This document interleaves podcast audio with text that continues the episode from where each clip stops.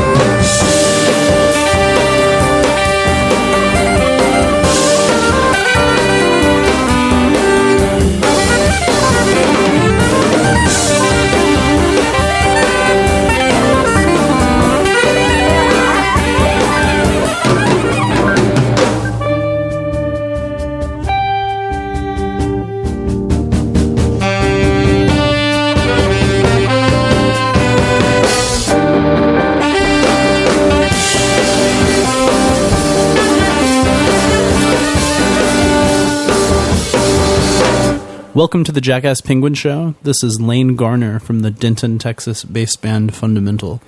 We just finished our second album uh, titled F. It is available now on CD Baby and iTunes. Scores from this album and our first album, Development, are available on our website, fundamentalmusix.com. That's fundamental, M U S I X dot com. F features nine original compositions by me and one by our alto saxophonist Devin Edelman. The musicians on the record are Devin Edelman on alto saxophone and flute, Spencer List on soprano saxophone, bass clarinet, and bassoon, Nick Salvucci on tenor saxophone, Addison Fry on keyboard, Mike Luzecki on bass, Matt Young on drums, and me, Lane Garner, on guitar. The first song you heard is titled Unknown Road. I started writing this composition while in New York City this past October. I was relying heavily on my iPhone to get around, uh, which had just updated to the infamous version with the horrendous Apple Maps app. So there was a large chunk of Manhattan labeled Unknown Road. I thought it was a cool song title, and the rest is history. This track features solos by Nick Salvucci, Addison Fry, and Spencer List. The harmony keeps the notes G and D on top with a descending bass line of E flat, D, C, B, B flat, and then sometimes back up to B, uh, which creates the implied harmonies of um, E flat major 7, C5 add 9, G over B, and B flat 6. There's a quickly moving unison saxophone melody, uh, which is contrasted with an alternate melody uh, over the same repetitive harmony and rhythm. The second section is a reference to Kill Creek from our first album, Development. Um, it begins with a 10 beat phrase that shrinks and grows in an hourglass shape of 10, 9, 8, 7, 7, 8, 9, 10. A major concept for F is the idea of tension and release. Um, while writing and organizing this music, I was thinking a lot about spiritual enlightenment there's an initial spark of inspiration or awakening to a new idea, then a struggle to incorporate it into one's life within pre-standing habits, and then the eventual incorporation of that idea. This theme plays out loosely throughout the album. Um, I realize that the same struggle is found in many different situations, learning about music, personal relationships, um, and even within music as tension and release. The first piece on the album, titled 7412, exemplifies this concept. Uh, there are three themes arranged in a broad hourglass shape. Uh, what this means is that the form is essentially A, B, C, B, A. The first theme is a joyous realization of a new idea. The second theme is a deep contemplation on that idea. And then the third theme is a struggle with the idea. So 7412 is a miniature version of the album in its entirety. Um, realization, contemplation, struggle, more contemplation, and finally enlightenment. I began writing this song while sitting in my friend's apartment in Los Angeles on uh, July 4th, uh, 2012, thus the title, the date 7412.